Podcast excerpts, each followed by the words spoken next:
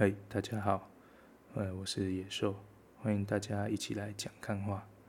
呃，今天是九月二十三号，星期三，那现在是晚上，应该说凌晨啊，凌晨的零点零四分。好，那先解释一下为什么这一集会拖这么晚才录哈。呃，是这样的啦，因为小弟我呢最近呃有去假日的时候有去参加一个。呃，证照的训练，那这个证照的训练呢，是属于比较现场实做的一个训练，啊，所以就是硬功夫啦，都是一些体力活。好，那因为做这个工作，本来是觉得应该还好，可是没想到真的去做，就发现没有想象中的那么轻松。我在做的时候，前面礼拜六去上课的时候啊，遇到那个同业。已经有上课的人，那我还跟他开玩笑说：“哎、我是来学东西的，因为我我平常的工作是比较偏行政的，所以现场那种比较硬功夫的工作内容，我其实是比较没有碰触到的。所以我前一天还在跟人家说：‘哎、这个来学习呀、嗯，多学一个技能。’就第二天礼拜天的时候，真的开始做这些内容的时候，那个证照的那个要做的内容的时候。”我就一边做，一边在怀疑人生，就感觉我到底是来这边干嘛的？为什么这样虐待自己？心里面是这样想啊。不过看其他那些就是有在碰现场工作的人在做，好像也没有那么的心，那么的不习惯了。哦，主要是我自己比较不习惯，因为工具也没有摸过，然后呃，这个工作平常也没有在做，所以就目前好像不太能适应，而且。上完课回到家的时候，我的脑袋就是真的一片，完全是一片空白，然后完全没有办法去再花多余的心思做其他的事情。所以在这边呢，我们呃很真心的 respect 那些呃在现场做工的人，他们真的很辛苦，哦，做这些工作令人佩服。好，那一样开场啊，就先闲聊一下啊，先闲聊一个。最近跟老婆去看了一部电影，哦，就是最近应该算小红的《天能》啊，呃，《天能》是诺兰大导演的最新的大作，呃，主要的内容是讲一些关于时间的，呃，就是呃，这样算暴雷嘛？好，不管了，反正就是讲一些关于逆转时空的内容了。哦，好，那。个人看完之后呢，非常的推荐。好，那虽然说非常的推荐，可是我必须要说，我觉得我好像有看懂这部片，但又好像没有看懂这部片。呃，那用一部用一句电影里面的台词来给大家当一个建议，就是说在看这部电影的时候呢，你不要去理解它，那你只要去感受它，这样就好了。因为我真的不敢说，就走出电影院的时候，我不敢说，我觉得我看懂这部片，我只能说我似懂非懂了，真的。但是呢，在这部片里面呢，其实也算体悟到蛮多道理啦。我就举个小小爆雷的例子啊，哦那就是在电影里电影里面呢，他们有提到一句话，就是说发生的事情就是会发生，哦，就是说，呃。不管今天你怎么样去逆转时空，你没有办法阻止发生的事情，因为要发生就是会发生，并不是因为你逆转时空它就不会发生，大概是这样。然后我看完电影出来的时候，有一个很白痴的想法，跟也跟大家分享一下，就是我非常怀疑呢，我们的这个脱口秀天王伯恩。他很有可能是一个来自未来的人，为什么会这样说呢？因为他在节目上还有他呃自己的频道上，好像都有提到一件事情，就是他有一个技能，他这个技能就叫做倒着说话。好，那这倒着说话的意思就是说，他这个东西他在讲的时候呢，你可能听不懂他在说什么，可是你用一个软体把他的话倒着放出来的时候。它就会是一句正常的话，好，那为什么我会说，因为这样他可能就是来自未来呢？这个就大家去电影院里面看《天能》啊，反正跟里面的剧情有一点点小关联。好，总之呢，《天能》这部片，呃，个人相当的推荐，蛮不错的，好看。我看到后面我是整个，因为刚好我是坐在电影院的最后一排了，所以后面不会影响到人，所以我看到大概中后段的时候，我觉得真的太精彩了。那我前面那个人又又很高啊，稍微有点挡到我的荧幕，所以我是整个有点坐起来，非常认真的在看这部片。哎，好，大推，大家有空的话可以去看一下。诺兰在这种时空的呃题材上真的很会。只能这样说，对，好，那在另外闲聊一件事情，就是算这个礼拜的，应该说上个礼拜了，上个礼拜蛮大的一个新闻，就是有一位艺人叫小鬼，他过世了哈。那说实在的，我并不是他的粉丝啊，呃，不过还是小提一下这件事情，因为在里面，呃，看到蛮多有有的没有的事啊。好，那先说就是二零二零这一年呢，我们其实已经呃失去太多我们喜欢的人，哦未必你喜欢他了，但就是我相信一定有些人喜欢他们，哦，像是 NBA 的科比啊，或者是跳舞的刘真，哦，还有喜剧天王日本的喜剧天王志村健，哦，太多了啦，诸凡不及被宰。好，那所以就感觉这个二零二零蛮可怕的，除了有武汉肺炎之外。也带走很多我们喜欢的人，呃，所以真的好像在二零二零，呃，如果希望是跟你的家人或朋友平安的度过这样一个年年头，好像变成有一点点奢侈的心愿。好，那回到小鬼过世这件事，呃，虽然我不是小鬼的粉丝啊，不过我蛮喜欢他的一部电影叫。顶桃，哦，他说的顶桃，我就想到，反正就那时候看的时候，当然国语就是正头了，啊正头那时候出来的时候要跟朋友聊这部电影的时候，我要讲台语，结果我讲成，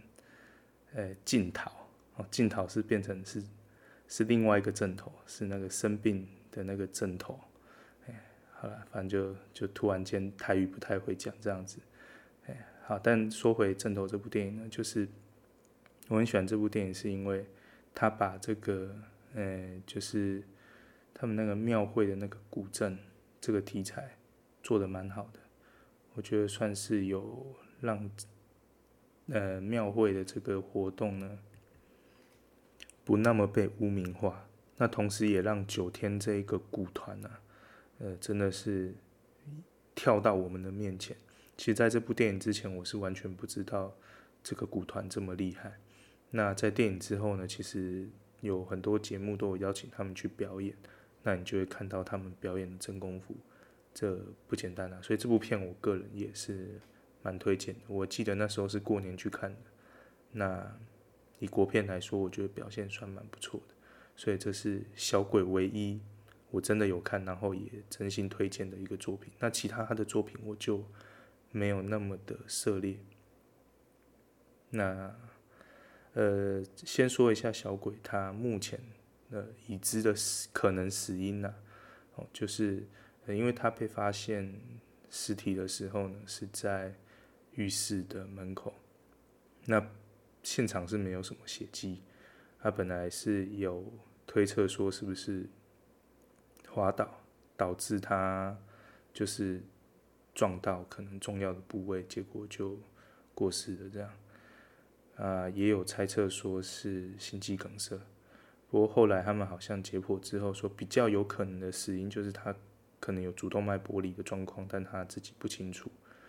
所以就然后刚好他又是一个人住，所以发生这个事情之后，当然就没有办法及时的抢救，所以就过世了这样。不过这主动脉剥离，如果据专业医师的说法，其实死亡率也是蛮高的，即使你马上发现、马上治疗、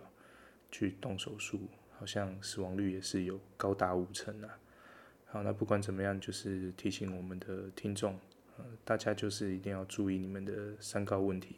因为健康这种东西是无法从外表看出来的，一定是要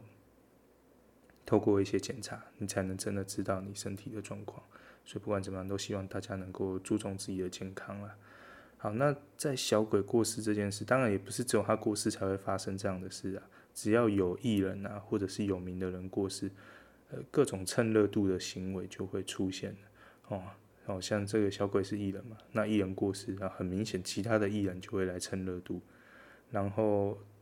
也会有神棍来蹭热度，然后在现在这个年代呢，更夸张的是，连假新闻也来蹭热度了。好，那当然艺人来蹭热度呢，去不管是去他的告别式啊，或者是在这件事情上面有各式各样的表态方式呢，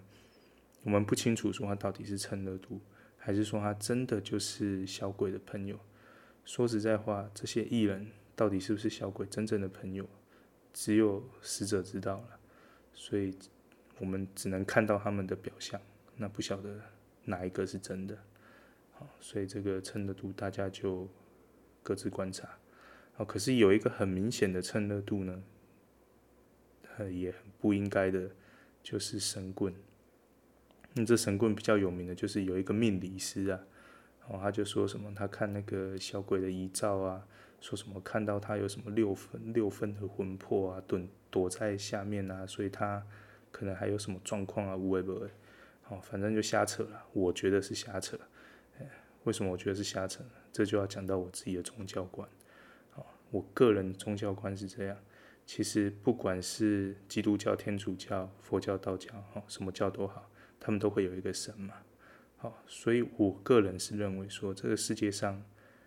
是有神的，好，可是这个神呢，我也认为我们是没有办法碰触到他的，哦，所以就是说我不太相信有所谓神的代言人，哦，不管你是乩童也好，哦，像那个什么命理师也好，哦，或者是所谓的牧师也好，对我来说，我认为他们只能说是研究者，但不能说是代言人。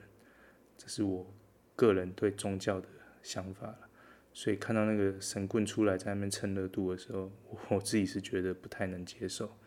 至少我不会希望我死之后，就是有个神棍跑来跟我的家人说：“哦，我的灵魂怎么样怎么样。”所以他们必须要怎么样怎么样才能怎么样怎么样，啊，大概是这样了。那最后一个来蹭热度呢？这个是我觉得也有点夸张的，这在社团里面看到的。就是有那种假新闻的内容，啊，假消息叫假新闻的内容，它里面就是讲到说，啊，小鬼的死因是这个呃主动脉剥离，哈，这部分是正确的，啊，这的确是新闻有提到，可是他另外提到一点说，他说，呃，因为呃美猪美牛有瘦肉精，那这个瘦肉精呢，其实就是会造成，呃。主动脉剥离的原因之一，啊，那这个很明显就是假的嘛，因为，呃，瘦肉精的确是有可能有它的风险，就是说你如果是很大量的使用的话，可是这个风险很明显是没有包含这个主动脉剥离的，啊，所以我觉得用这个东西来带风向还蛮糟糕的了，所以就各种蹭热度，大家就要自己啊留心判断。好，那最后就是希望，呃，过世的小鬼，嗯，能够安息，对，rest in peace，大概是这样。好，那再来讲到一个话题是关于我们教育部的新规定，呃，不知道之前的节目里面有没有提到，就是，呃，小弟是是算以前说说师院呐，好，那当然在我们那个时代就已经改成是一般的大学。好，简单来说呢，就是我其实算是就是老师体系的学校毕业的，嘿，所以算对教育也是略懂略懂了。啊啊，就是呢，教育部在今年八月呢，它有修新修订的一个呃学校定定辅导与管教学生办法的注意事项。那他在第二十二点的第一项。列了十六个一般的管教措施，可是他在同一点的第二项，哦，他有写说，除了有特殊的情形之外，教师不得于学生下课时时间实施前项之管教措施。啊，简单来说就是他有列一些老师可以管教学生的方法，可是他说这个方法呢，如果不是特殊的情形，你不能够在下课的时候去管教他。好，那这些所谓的一般管教措施十六项，大家可以有兴趣的话，你可以用 keyword 去查，基本上找得到。好，那我就列举前面的五项，啊，因为它比较简单，然后也是大家比较常听到。第一个就是适当的正向管教措施。好，第二个就是口头的纠正。好，第三个是在教室内适当的调整座位。第四个要求口头道歉或书面自省。好，第五个把它列入日常生活表现记录。好，呃，后面还有很多了。好，那其实这些东西，如果说不能在下课的时候实施，那就是说你所有的管教的行为，你都必须要在上课的时间内把它处理完。好，那如果真的是老师照这个方法，在这个限制之下去管教学生的话，其实就是在压缩他们上课的时间。那我就会提出一个问题，就是那学生的受教权有没有因为这样而受到了影响呢？好，问号了，我不知道教育部的高官们是想什么。对，好，那不管怎么样呢，教育部他当然也有他的说法。哦，他主要是说，就是可能有个哦国际的儿童人权公约之类的，哦，意思就是说，这个下课呢也是儿童的一个权利，那我们大人呢是不能够随便的去剥夺他的。哦，我个人的看法是这样，其实儿童的人权我们当然重视，这当然是很重要的。可是当你跟教育勾在一起的时候，如果你采取了过多的限制，其实是不是有可能会同时减少孩子就是被教育的机会呢？啊，这是我提的一个问题啦。啊，为什么我会这样子说呢？因为老师如果限制的越多，其实我相信他们只会越不想管教学生而已。啊。当然，我不是说要恢复到以往那一种不把学生当人看的那种方式，因为那个方式，我个人认为也是错的。然后什么以前像我以前读读的私立学校啊，就会在早上升旗典礼的时候，把那个模拟考考试没有达到标准的学生叫两排出来，然后呢，升旗台的左右两侧就会各有一个男老师，他们就会拿一根很粗的藤条。然后看你离标准差几分就打几下，哦，当着全校的面这样子打，哦，我是觉得不需要这样子的，哦，那那真的就有点过分。读书固然重要，也不要为了这个就不把学生当人看嘛，哦，所以这个这样当然不行。可是问题是我们在要限制这样的行为之后呢，我们限制的越来越多，哦，比如说，哦，你不能够。叫学生罚站，哦因为你这样可能会让他的心理受损，哦所以后来这个东西我们就没有罚站这个东西了，叫做站立反省，啊，就是说你站着反省自己，啊，不是罚站，啊，虽然我我是不太知道这两个有什么明显的差别了，啊，或者是说我们在跟学生呃实施管教措施的时候。你可能就要斟酌你的字眼，不要去伤害到学生的心，可是我说实在的，有的时候学生做了很过分的事情的时候，你在骂人的时候，你很难保证你的字百分之百不会伤到人啊，因为骂人一定会伤人嘛。我觉得这个是难免的，啊，尤其在这个什么都要讲求政治正确的社会，所以。我自己是觉得说，呃，教育部为学生想很好，但是有的时候要看你为学生想的出发点有没有真的帮到学生啊。那我有看到说，呃，有个老师有提出他的观点，啊，他是说他觉得教育部除了人权的理由之外，还有另外一个可能性，就是，呃，学校的老师有些他们在管教学生是没有很有效的策略，所以他们常常就会用不准下课来当做他管教学生的武器，好，所以他认为啦，有可能是教育部。希望老师不要都只有那种教学生不准下课的方式去管教学生，哦，应该要更有，嗯，要有其他更有效的策略，这样，哦，那当然事实是怎样，大概只有教育部知道了。可是真的希望教育部不管要定什么措施之前，可以多跟在现场工作的老师去做讨论。我相信这个东西是可以找到一个均衡点的。过去那种羞辱人的方式固然不对，但是你到最后你几乎等于不管教学生，我认为也可能不太好。所以在这个拉扯之间，要尽快的去找到一个适当的平衡点。呃，好，那再来讲一个跟我自己算是呃因为我而提到的一个话题啊，哦，就是。之前有聊到说关于我们台南市长黄伟哲还有这个学甲渣男的事件嘛，哦，那我自己私人的脸书上，我有贴了一篇贴文，哦，那他就是提到了台南市长，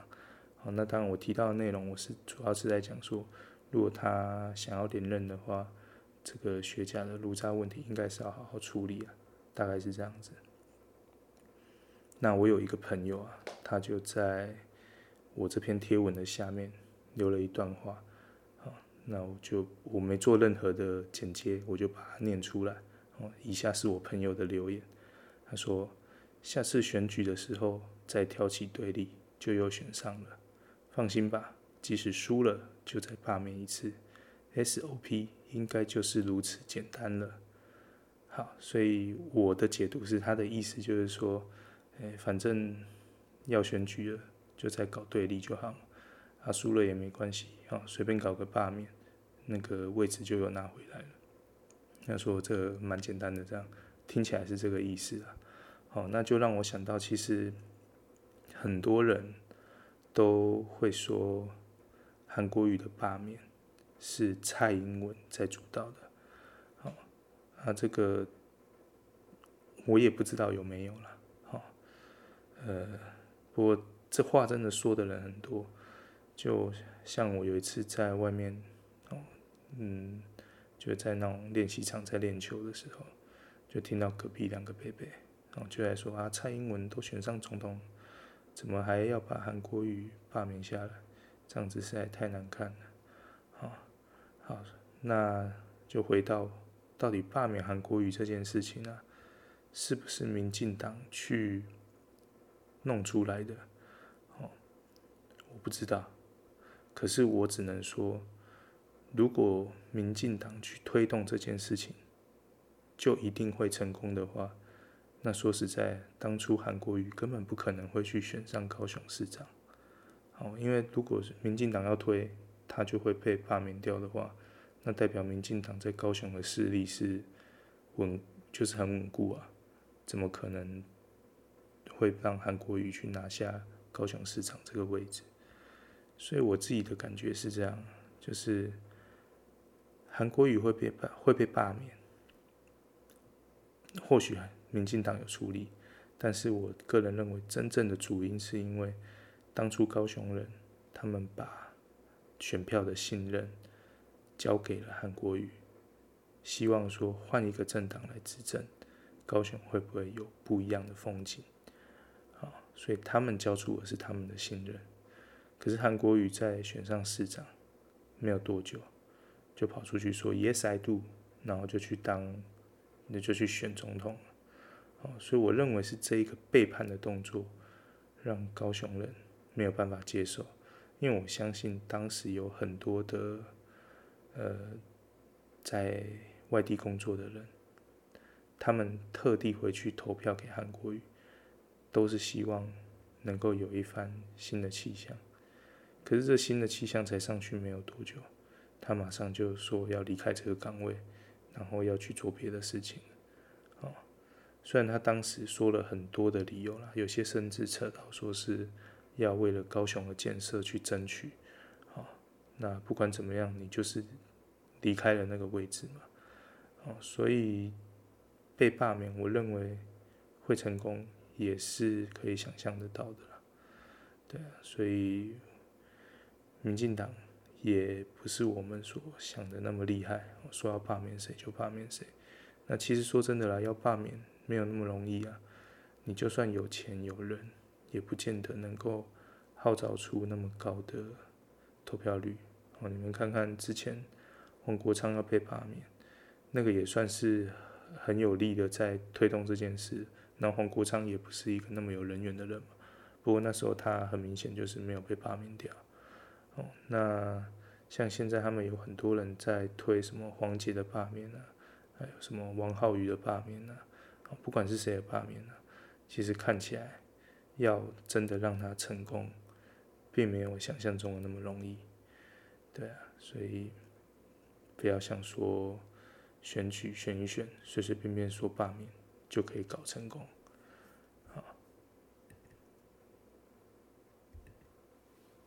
好，那在这边呢，再延续一下，呃，上个礼拜的话题。上礼拜我们有聊到国民党嘛，那在这边呢，我们再小聊一下国民党。就上周的国民党，让我们彻底见到了一个有点像得了公主病一样的政党，哦，非常的傲娇啊，嗯，就是。我们可以看到新闻里面有提到说，就是那个美国在台协会 AIT，其实有约国民党去吃饭，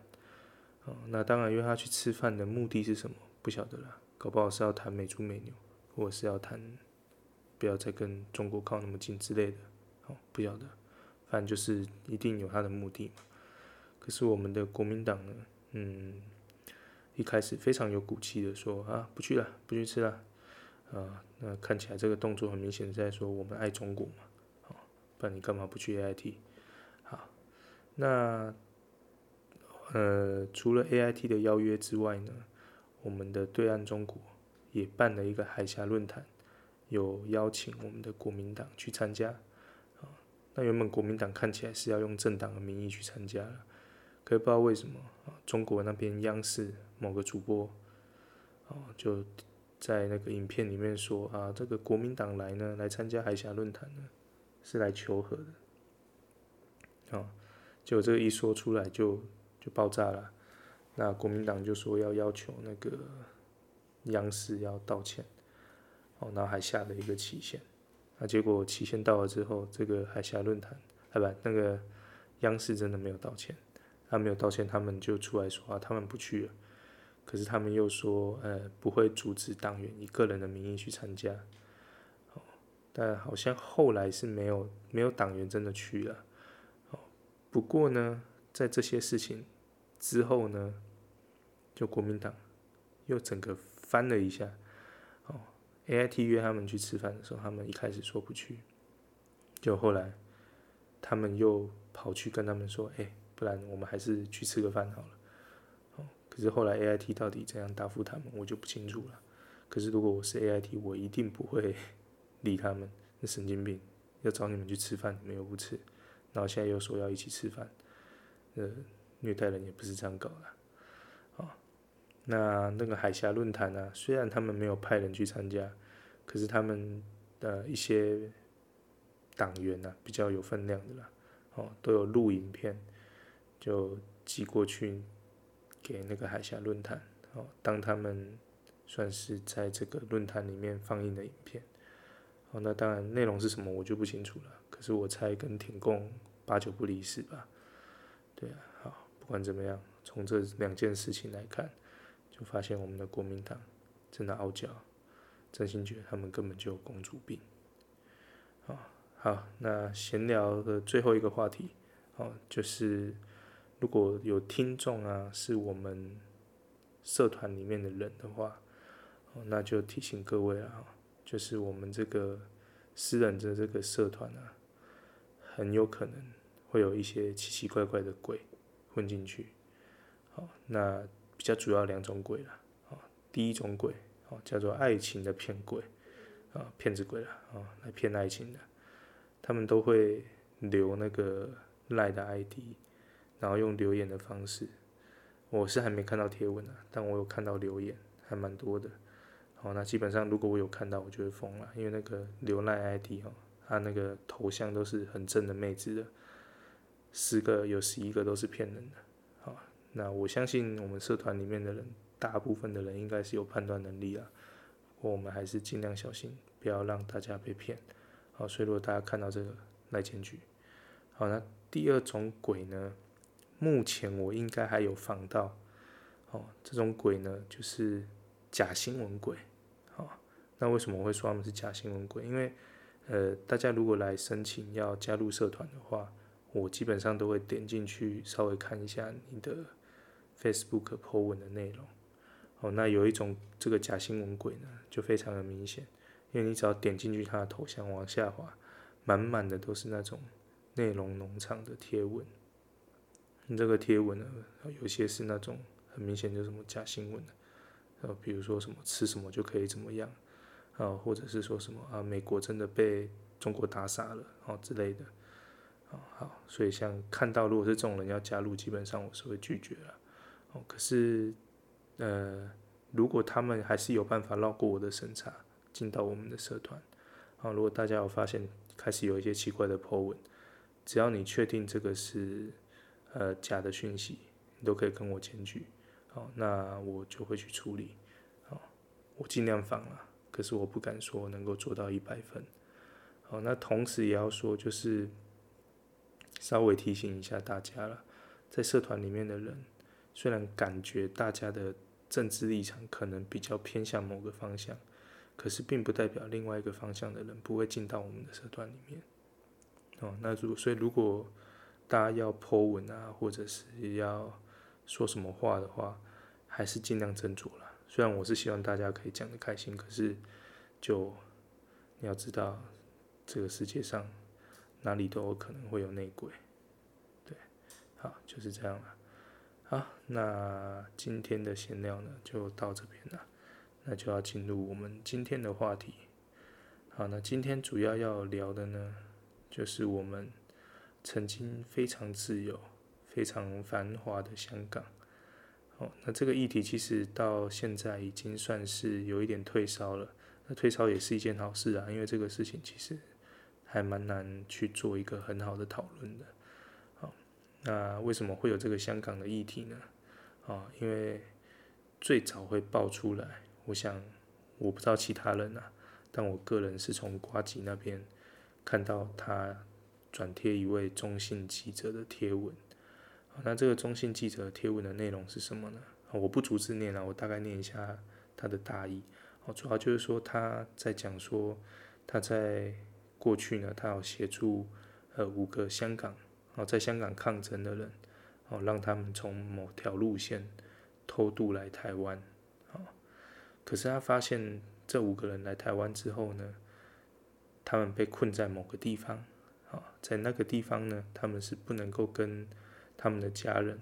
或者是他们的律师联络，啊，然后他自己也觉得说，哎，好像目前的执政当局也没有打算要替，就是这些呃香港的抗争者提供更多的协助，那所以这个中信记者呢，他认为自己是一个帮助他们来台湾的主事者。他是这样说了，那到底是不是我也不清楚。哦，所以他认为说他对这个现在这样的状况呢，他是难辞其咎，所以他只能选择说把这件事情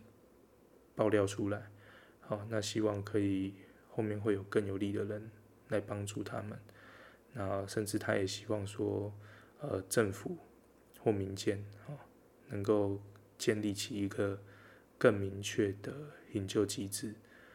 好，那当然。以瓜吉在网络上的声量，他去转片转转 po 这样的一篇贴文，很快的就扩散出去了，所以蛮多人就看到这篇贴文。可是他在转 po 完这篇贴文之后呢，又用了两篇的贴文在骂人。第一篇主要是在骂，看起来啦，主要是在骂民进党。他大概是在说，就选前的时候，他也很挺这些民进党的人。那民进党其实在选前的时候呢，有办了很多的活动，主轴都是呃所谓的撑香港，啊，就嗯就因为香港有所谓的，那时候好像还没有国安法啦，但是那个时候呢。呃，已经有香港的很多的抗争活动了，哦，所以他的感觉是说，哦，就呃在选前的时候，大家都在，有尤其民进党都在说要撑香港啊，要怎么样怎么样，结果现在香港不但没有变得更好，甚至还有所谓的国安法通过了，哦，也在实施了。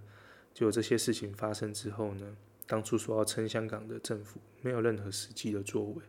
哦，所以他认为说你是不是在消费香港？哦，这个是他主要在骂民进党的东西啊。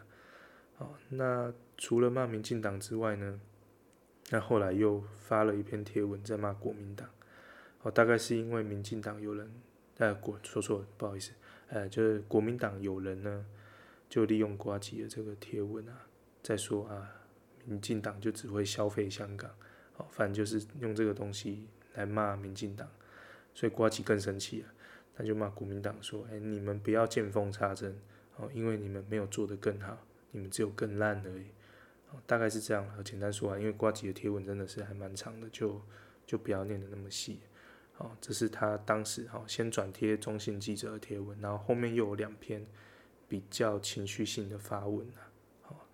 那这三篇贴文接二连三出来之后呢，这个事件算是在网络上就爆开来了。哦，那当然，除了在网络上爆开来之外呢，新闻媒体也有做一些报道了。好，那出来之后呢，就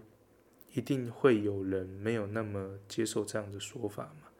哦，因为有些人可能知道这些事，还有些人或许是单纯的支持民进党。哦，不管怎么样，就是很多人有跳出来在反对呱吉还有中心记者这样的说法。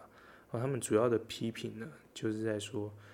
呃，你们这样子把事情讲得那么清楚，哦，你们就把那个人家逃亡的路线曝光了，那人家以后就不能从那个路线曝光了，哦，那也有人说啊，你这样把这个事情摊在阳光下，那政府要怎么偷偷的救人？哦，啊，你什么都拿出来讲，政府就不能做啦，哦，啊，当然也有一个说法，哦，是说，啊，你就这样讲出来，啊，你不就是在告诉中国的政府说，我们这里有你们的逃犯，哦，那中国政府当然就会有理由可以来要人了嘛，哦，啊，最后还有一种说法是说，呃，就有些人会说啊，你说他在台湾不能够联络人，可是你在台湾不能够跟香港联络，总比你的人留在香港还要来得安全，还要来得好吧，哦，所以就是有呃各式各样。反对他们这么做的声音呢、啊？好，那这个声音出来之后啊，那在网络上，反正大家唇枪舌战，你来我往。哦，经过一段时间的讨论之后呢，反正网络上比较主要的风向都认为说，哎，你们都不要讲这件事，就是让他安安静静的，这样比较好。好，那当然事件比较过去之后啊，瓜奇就在他自己的 podcast。有做了一个说明，那这个说明有逐字稿了，呃，就有人热心的网友有打逐字稿，那这逐字稿的链接我会附在就是呃说明栏里面，啊，大家如果有兴趣可以点进去看。好，那我大概说一下它的大意，哦，它的大意就是说，如果今天能够时光倒流，哦，跟天能一样，我们能够回到过去的话。哦他认为他自己还是会转发这篇文章，可是他唯一会做的不一样的事情就是，他就只转贴，然后后面一些情绪性的发言，他就不会讲了，好，因为他认为这些就没有什么帮助，好，当然他要讲到其他更多的了，所以反正听起来的意思就是说。他蛮相信这个中信记者的内容，因为他有看到他帮助那些香港人的过程，所以他也很相信他说的啊。所以当他出来这么说这样一件事的时候，他会很乐意替他转发出去。好，不管是现在还是未来，就是呃，应该这样说啦，不管是他知不知道后面会发生这样的事情，他都会转发。好，好。那我讲一下我自己的看法，就是大家在说这个哦，路线被曝光啊，他们就就不能够再从那个路线逃亡过来了。我必须要说，其实那个中心记者他自己的贴文里面，其实就已经有说得很清楚，说那个路线已经被封了啊，所以这个路线曝光。到底有没有很重要？听起来应该是还好啦。哦，好，那既然路线曝光还好的话，那后面也有人说，那你把这个事情摊在阳光下，政府就就不能偷偷摸摸的做啊？哦，有些事只能做不能说，哦，大概是类似这样的说法。可是我必须要说，呃，你把事情都不摊在阳光下，真的好吗？哦，因为如果不摊在阳光下，那我们从另外一个角度来看，就是政府在我们人民或者是民意代表不知道的情况之下，就偷偷的在让香港人进来了。好，那大家真的觉得这样子是 OK 的吗？我不晓得别人怎么样了哈。那我自己的看法是，我觉得说，呃，要接受香港人可以，可是我想。不应该是在我们完全没有一个标准，或我们完全不知道的情况之下去做这样的一件事情。嗯，为什么会这样说呢？呃，其实如果有在关注陈柏伟的脸书或他的 YouTube 的话，或关注他的新闻，就会知道说，其实在这之前呢，陈柏伟就曾经在。立法院里面去讨论关于香港、关于难民法的一些内容。他当时其实甚至有提出一个，呃，算是蛮新颖的想法了。哦，他说啊，反正香港人这么讨厌中国，你可以让他来中国，来台湾当兵，他一定很乐意帮你打中国。哦，当然，新闻在报这件事的时候，并没有说的那么清楚了。哦，那其实陈柏伟他的说法，他会这样说的原因，是因为他认为说，如果你要让香港人来台湾当兵，哦，这其实是需要经过一个所谓的忠诚度的审核。哦，他认为说，这个审核其实比你移民的审核还要严格。哦，所以在这样的条件之下，或许去接受香港人是可以接受的。哦，不过因为新闻媒体没有报的那么详细嘛，所以大家听到这个说法，很多都是。认为他这个想法很智障，哦，所以就被骂。他被骂，他当然也就乖乖闭嘴啊。反正他本来就他们的政党只有他那么一席，本来就做不了什么事，哦，所以就是，其实我们应该要知道说，这个东西是政府有在讨论，那其实他们也应该讨论。所以说，不要把它摊在阳光下，真的会完全正确吗？哦，希望大家可以思考一下这个问题啦，哦。那最后就说回到中信记者，哦我算是蛮赞同瓜吉的说法，因为如果以中性记者，如果真如他所说了，就是呃这些所谓的偷渡的人，都是因为他的关系才有办法来到台湾的话，那代表他在这件事情上真的出了蛮多的心力啊，所以我相信他会。把这件事情说出来，一定有一个很主要的原因，好，所以我是认为说，我能接受他要讲出来的出发点，应该算是蛮正确的，好，而且就如同我前面几集节目所说的，其实我们本来就应该，呃，在社会中应该就要存在着去质疑政府的声音。我们不能够完全的相信政府，因为如果你不质疑他的话，他做什么你就接受什么，那到最后他可能就会走向独裁的路。啊，所以，嗯，我会觉得如果我是他的话啦，哦，就我一样会把内容放出来，可是我会去修饰这个内容，哦，就有一些细节的东西，我可能不会在第一次放消息的时候说那么清楚。如果我是他的话了哈，就我可能是先放一点消息，说让大家知道，哎，政府可能。不是像我们所想的那么样的挺香港，好，那放出这样的消息之后呢，再看后续政府的回应啊，或者是网络上大家对这件事情的讨论啊，再去决定说要再去放什么样的消息讯息出来，好让大家知道。如果是我的话，我的做法可能会是这样了。啊，那当然时光就现在而言是不能。回到过去嘛，那事情发生了就是发生了。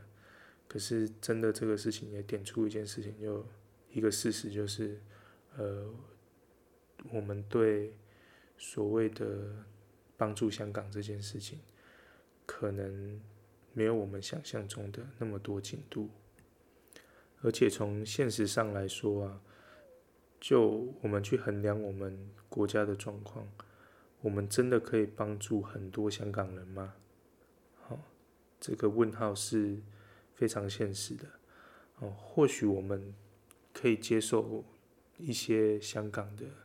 呃难民，哦，不管他是什么原因的哈，就如果在符合我们条件之下，或许我们可以接受。可是台湾毕竟是一个小岛，哦，我们并不是一个非常有非常大国土的地方，所以我们能接受的。终究是有限。那除此之外呢？我们真正要很确定的事情是，我们真的收进来的人，他到底是难民，